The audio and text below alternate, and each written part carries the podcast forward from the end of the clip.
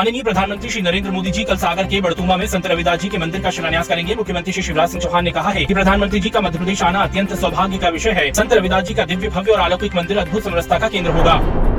मुख्यमंत्री श्री शिवराज सिंह चौहान ने भिंड ज़िले के लहार में आयोजित लाडली बहना सम्मेलन में पाँच करोड़ से अधिक लागत के विभिन्न विकास कार्यों का लोकार्पण व शिलान्यास कर ज़िले को कई सौगातें दी। सम्मेलन को संबोधित करते हुए मुख्यमंत्री श्री शिवराज सिंह चौहान ने कहा है कि मैं 27 अगस्त को दोपहर दो बजे फिर अपनी बहनों से जुड़ने वाला हूँ। मध्य प्रदेश में इस बार ऐसी राखी मनाएँगे जिसे दुनिया देखेगी।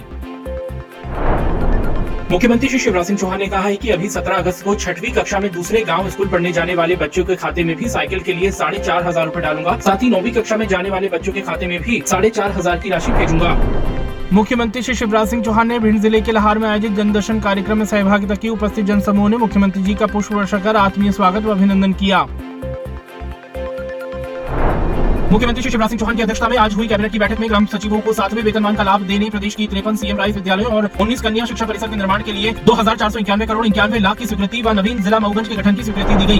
कैबिनेट बैठक में मुख्यमंत्री किसान कल्याण योजना के अंतर्गत वित्तीय वर्ष 2023-2024 में पात्र किसानों को छह हज़ार का भुगतान करने, भिंड के मालनपुर में सैनिक स्कूल खोलने और छतरपुर में नवीन तहसील सटाई का गठन करने समेत अनेक महत्वपूर्ण फैसले लिए गए। मुख्यमंत्री श्री शिवराज सिंह चौहान ने आज श्यामला एल उद्यान में बरगद कदम और गुलमोहर के पौधे रोपे। मुख्यमंत्री जी के साथ नेहरू युवा केंद्र संगठन भोपाल के राज्य निदेशक डॉक्टर सुरेंद्र शुक्ला ने सहयोगियों के साथ मेरी माटी, मेरा देश अभियान के अंतर्गत पौधे लगाए।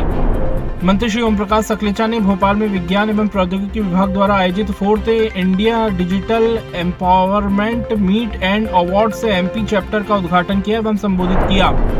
मंत्री डॉक्टर प्रभुराम चौधरी ने संत शिरोमणि श्री रविदास जी के मंदिर निर्माण समरसता यात्रा कर रायसेन पहुँचने पर चरण पादुका की पूजा अर्चना की एवं चल समारोह में सहभागिता कर मंदिर निर्माण के लिए शुभकामनाएँ दी।